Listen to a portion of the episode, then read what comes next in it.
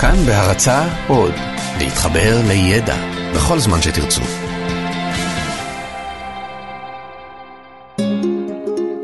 היסטוריה לילדים עם יובל מלכי.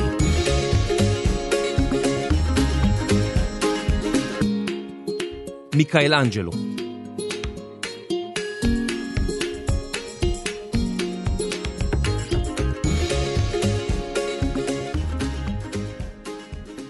קשים הם חייו של האומן. אומן יכול ליצור דברים רבים במשך חייו ולעולם לא לזכות בתהילה. יש ציירים, מוזיקאים ופסלים רבים שזכו להערכה רק לאחר מותם. האומן שנספר עליו היום הצליח להגיע לגדולות עוד בימי חייו, ואפילו בצעירותו. אפשר לומר שהוא היה כוכב בשדה האומנות, כוכב גדול.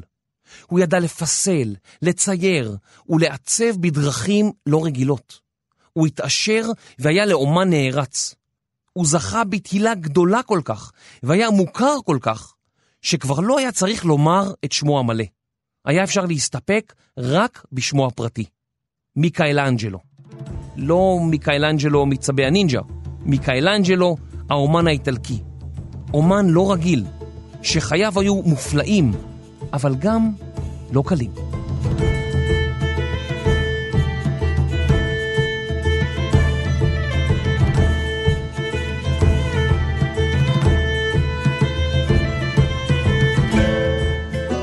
מיקאל אנג'לו בונארטי נולד לפני כ-500 שנה לאביו לודוביקו ולאמו פרנצ'סקה בטוסקנה שבמרכז איטליה. בתקופה ההיא הרפואה לא הייתה מתקדמת כמו שהיא היום, ואימו נפטרה כשהיה עדיין פעוט. אביו לא היה מסוגל לטפל בו ובארבעת אחיו, ולכן שלח אותו למשפחת אומנה בעיירה סטיניאנו. במקום ההררי הזה, שהיה רווי במחצבות שיש, נחשף מיקאל אנג'לו בפעם הראשונה לאבנים הכבדות והלבנות. הוא צפה בחוצבים מוציאים את הסלע ממעמקי ההר, וכעבור כמה שנים התנסה בעצמו בשימוש בפטיש ואיזמל, מין מכשיר הדומה למברג, אבל רחב יותר ובעל קצה מחודד. על האיזמל מכים בפטיש, וכך מגלפים בעץ, חוצבים באבן, או חורטים סימנים על מתכות. כשהיה בן עשר, ניסה אביו של מיקאל אנג'לו בשנית. מיקאל אנג'לו חזר לגור עם אביו וארבעת אחיו, והם עברו לעיר הגדולה, פירנצה.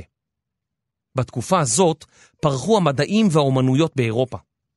במשך שנים רבות, הכנסייה הקתולית שלטה ביד רמה בידע של האדם הממוצע. אנשים פחדו להעלות רעיונות חדשים מחשש שהכנסייה תעניש אותם. עתה, פירנצה הייתה המוקד של ההתחדשות המדעית והאומנותית, שנקראה באיטלקית רנסאנס, ובתרגום לעברית, לידה מחדש. הלידה מחדש הרנסאנס של התרבות האירופית, בא לידי ביטוי בספרות ובשירה, בציור ובפיסול, באדריכלות, בפילוסופיה ובחשיבה מדעית. כשמיקאל אנג'לו נחשף לעושר התרבותי הזה, הוא כבר לא יכול היה ללכת בדרכי אביו ולהיות איש עסקים. האב לודוביקו ציפה שחמשת בניו יקימו עסקים וינהלו אותם, וכך יגדילו את ההון המשפחתי. כששמע ממיקאל אנג'לו שהוא חושב להיות פסל, הוא נחרד, ואף היכה את בנו כדי שיקשיב לו. אך האב לא הצליח לשנות את דעת בנו, ונאלץ להיכנע. כשהיה מיקאל אנג'לו בן 13, שלח אותו אביו ללמוד אומנות בסדנה של האומן המוערך גירלנדיו. מיקאל אנג'לו למד לצייר במברשת צבע, לרשום רישומים בעיפרון ולצייר דיוקנאות, והיה לתלמיד מצטיין. מיקאל אנג'לו משך את תשומת ליבו של האיש העשיר ורב ההשפעה, לורנצו דה מדיצ'י, שנודע בכינוי לורנצו איל מגניפיקו, לורנצו המופלא. וואי, גם אני רוצה שם כזה. בוא, בואו ננסה יחד. אמרו את השם הפרטי שלכם ותוסיפו איל מגניפיקו. היסטוריה לילדים עם יובל איל מגניפיקו. נכון שזה נשמע הרבה יותר טוב? אה, לא? בסדר. אז לורנצו איל מגניפיקו פרס את חסותו על אומנים והוגים, סופרים ומשוררים, כדי שתהיה להם האפשרות לפתח את כישוריהם ולהוסיף לחצרו של דמדיצ'י יצירות אומנות מופלאות. האומנים שהוזמנו לגור בארמונו של דמדיצ'י יכלו להתרשם מאוסף הפסלים והציורים שלו, והם היו להם להשראה. כשמיקאל אנג'לו טייל בגן הפסלים של הארמון, הוא החליט לנסות לפסל דמות משיש, בפעם הראשונה.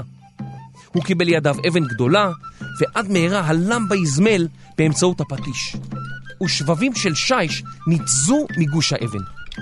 לאחר ימים אחדים, הציג מיקאל אנג'לו את היצירה ללורנצו המופלא. כל אנשי הארמון נדהמו מהנער בן ה-14, ששלט שליטה מופתית במלאכת הפיסול. היה נראה שמצפה לו עתיד מזהיר, אלא שזמן קצר לאחר מכן, לורנצו דה מדיצ'י הלך לעולמו, ומיקאל אנג'לו איבד את מקומו בארמון ואת התמיכה הכלכלית שזכה לה.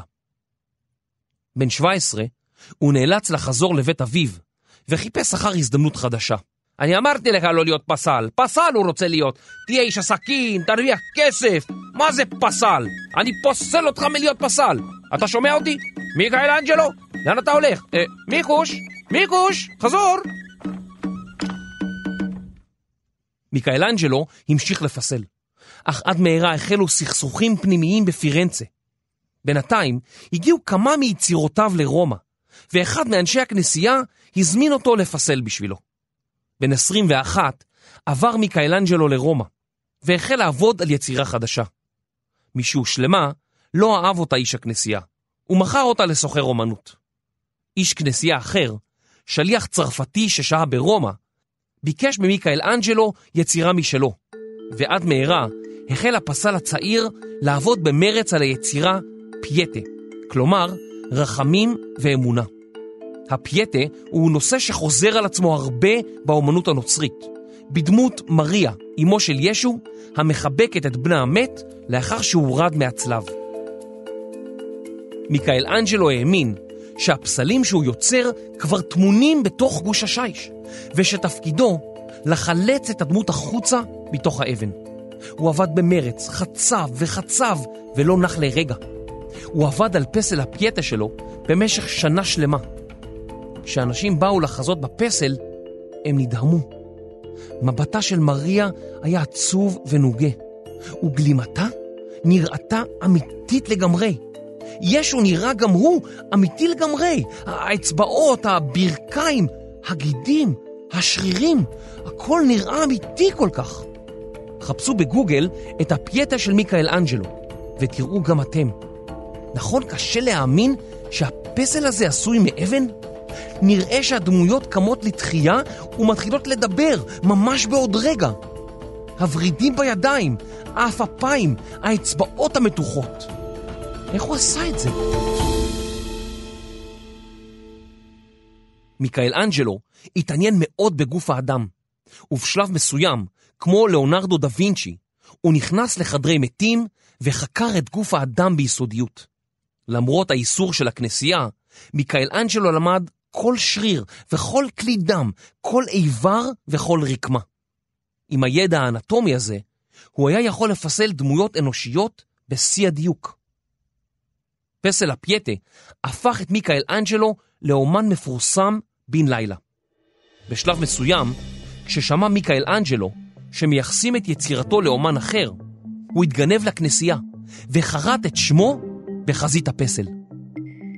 אמנם מיקאל אנג'לו לא עשה דבר כזה שוב, אבל הפרסום שלו הפך אותו לאדם גאה ויהיר. הוא רב עם אנשים רבים, גם עם ליאונרדו דה וינצ'י, שהיה מבוגר ממנו ב-20 שנה. הוא היה מעליב אומנים אחרים ומלגלג על היצירות שלהם, ופעם אחת עשה זאת לצייר, שפשוט נתן למיכאל אנג'לו אגרוף באף. בינתיים עברה פירנצה שינויים, והייתה שוב למקום בטוח. פרנסי העיר הציעו למיכאל אנג'לו לחזור לעיר ולפסל להם פסל. מיכאל אנג'לו התגעגע למשפחתו והסכים להצעה. הוא קיבל לידיו גוש שיש עצום בגודלו, והחל לחצוב בו. הוא עבד עליו במשך ארבע שנים תמימות. עבודה מפרכת. היי, דפקתי את האצבע. למישהו יש קרח? אה, סליחה, אתם, יש לכם אולי קרח? לא? ארבע שנים אחר כך הציג מיקאל אנג'לו לעולם את פסלו, דוד, שהיה פסל עצום בגובה ארבעה מטרים, גובה של קומה וחצי בבניין. זוכרים את הסיפור התנ"כי שבו דוד הצעיר ניצח את גוליית המפחיד? בפסל של מיקאל אנג'לו, דוד מוצג בעירום מלא, כפי שהיה מקובל באומנות של תקופת הרנסאנס. על כתפו מונח הקלע, ששימש אותו במלחמתו נגד גוליית. זו הייתה פסגת היצירה באותה תקופה, ואיטלקים רבים שחזו בפסל אמרו שמיקאל אנג'לו הוא בלי ספק האומן הדגול ביותר שחי. כפי שאמרנו כבר, היה עוד אומן אחד שתהילתו יצאה למרחוק באותה תקופה, לאונרדו דה וינצ'י. מיקאל אנג'לו הרגיש צורך עז להתחרות בו. שניהם היו אנשי אשכולות וייצגו את שיא תקופת הרנסאנס. הם לא חיבבו זה את זה, והיחסים ביניהם גלשו לעיתים לעלבונות הדדיים. מועצת העיר פירנצה חשבה לנצל את התחרות ביניהם, והזמינה אותם לצייר על קירות פנימיים בבניין המועצה. בצד אחד דה וינצ'י, ובצד אחר מיקאלנג'לו. השניים עבדו זה לצד זה במשך זמן מה, וראו בזה מעין תחרות על מעמד האומן הכי טוב באיטליה באותה עת. אלא שציורי הקיר מעולם לא הושלמו. לאונרדו נסע למילאנו, מיקאל אנג'לו נקרא לרומא, והציורים עבדו. כשמיקאל אנג'לו נקרא לרומא, הוא הוזמן אל קריית הוותיקן, עיר מדינה בתוך העיר רומא. הוותיקן הוא מקום מושבו של האפיפיור, מנהיג הנוצרים הקתולים. באותה תקופה, האפיפיור היה אחד המנהיגים החזקים והעשירים ביותר בעולם. האפיפיור יוליוס השני הזמין את מיקאל אנג'לו לאתר את תקרת הקפלה הסיסטינית, אחת הכנסיות שבקריית הוותיקן. קפלה היא כנסייה קטנה יותר מכנסייה רגילה, אך התקרה שלה הייתה כמעט בגודל של מגרש כדורסל. המשימה שהונחה על כתפיו של מיקאל אנג'לו הייתה אדירה. הוא שכר עוזרים רבים כדי להשלימה. מיקאל אנג'לו צייר על התקרה כ-300 דמויות, בהן אלוהים, נוח, הנביאים ישעיה, ירמיה, יחזקאל, זכריה, יואל ודניאל, והמלכים דוד, שלמה, עשה, ירובעם ועוד דמויות רבות מהתנ"ך. מיקאל אנג'לו טיפל בפרטים הקטנים והחשובים, ואילו עוזריו השלימו חלקים פחות מרשימים בציורי התקרה.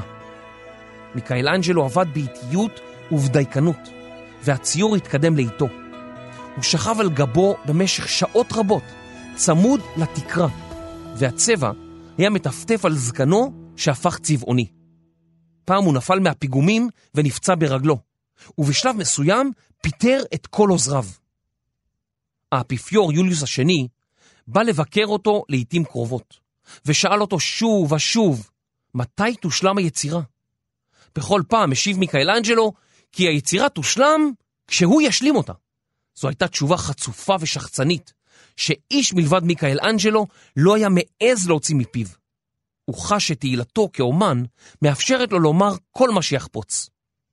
האפיפיור לא השלים עם חוצפתו, ובאחת הפעמים גם היכה אותו. אבל מיקאל אנג'לו התנהג בחוצפה רבה עוד יותר. הוא דרש את התנצלותו של האפיפיור. וכך, המנהיג החזק ביותר בעולם ביקש את סליחתו, כדי שישלים את תקרת הקפלה הסיסטינית. מיקאל אנג'לו החליט להתנקם באפיפיור, וצייר את הנביא זכריה כדיוקן של האפיפיור. מאחוריו עומדים שני מלאכים, ואחד מהם עושה תנועה מגונה לעבר האפיפיור. הוא היה קצת אמיץ או אפילו משוגע, המיקאל אנג'לו הזה. דבר מעניין נוסף ביצירה הזאת, הוא שכמעט כל הדמויות בציור הן מהתנ"ך ולא מהברית החדשה. מיקאל אנג'לו ייחד ארבע שנים מחייו להשלים את היצירה, שהפכה לאחת מיצירות האומנות המדהימות ביותר שהעולם ראה. בייחוד מפורסמת הסצנה שבמרכז התקרה, בריאת האדם. בתמונה הזאת מיקאל אנג'לו צייר את אלוהים מושיט את אצבעו ומפיח רוח חיים באדם הראשון. ארבעה חודשים לאחר השלמת ציורי התקרה בקפלה הסיסטינית, מת האפיפיור יוליוס השני. מיקאל אנג'לו קיבל עליו לעצב את מצבת הקבר של האפיפיור, מצבה ענקית עם עיטורים ופסלים ענקיים. אחד הפסלים הוא של משה רבינו. מי שיתבונן בפסל מקרוב, יבחין כי למשה יש שתי קרניים קטנות היוצאות מראשו. הסיבה לכך היא תרגום מוטעה של פסוק מהתנ"ך, המתאר את משה לאחר קבלת לוחות הברית, והנה קרן אור פניו. אנחנו שיודעים עברית, מבינים כי הביטוי קרנו פניו, פירושו שמשה שמח לקבל את לוחות הברית. הוא היה מאושר, פניו הוארו. בתרגום, קרן תורגמה לקרן, כמו קרן של צבי, ומיקאלנג'לו הוסיף למשה קרניים. מיקאלנג'לו המשיך לעבוד על יצירות נהדרות, ולעיתים עבר מיצירה ליצירה, בלי שסיים את מה שהתחיל. בשל כך נותרו הרבה פסלים לא גמורים של מיקאלנג'לו. עם הזמן, מיקאלנג'לו הפך דתי יותר ויותר, ואפשר לראות זאת בפסליו. עם זאת, הוא צייר את הדמויות שלו עירומות, ולעיתים הכנסייה שכרה אומן אחר שיצייר כסות לדמויות הערומות. הנה, פה יש לי דמות ערומה, צייר לה אה, מכנסיים. הנה, פה יש לי עוד דמות ערומה, אה, צייר לה איזה עלה תאנה. כן, כן, תכסה את כל הדמויות שהוא פה עשה לי אותן עירומות, המיקאלנג'לו המשוגע הזה. מיקאלנג'לו גם כתב שירים רבים לאנשים שאהב, ובעיקר לוויטוריה קולונה, אלמנה שהפכה לידידתו ולחברתו הקרובה. כשהיה בן 57, פגש מיקאלנג'לו ידיד נוסף, וכתב לו שירי אהבה. אין אנו יודעים בוודאות אם הם היו בני זוג, אבל הם כתבו זה לזה שירי אהבה יפיפיים ונוגעים ללב.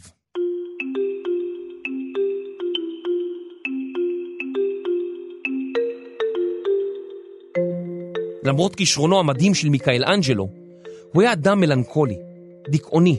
לעתים קרובות רוחו הייתה ירודה, והוא מיעט לאכול ולשתות. לעתים היה הולך לישון בלי לפשוט את בגדיו ונעליו. הוא היה איש משונה, גם אז, אין ספק בכך.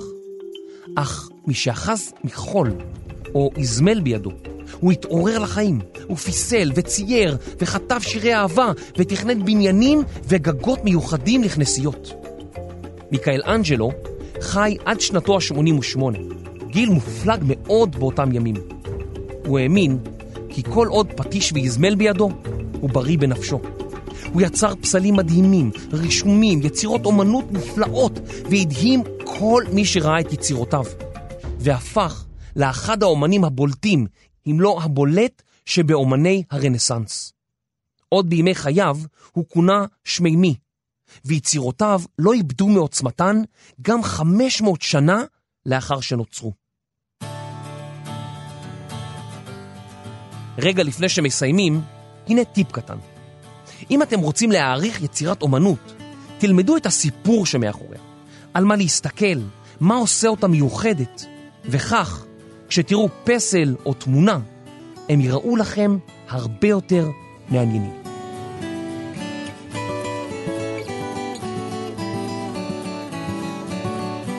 כתיבה ופיסול, תומר שלוש. עריכה וקריינות, יובל מלכי.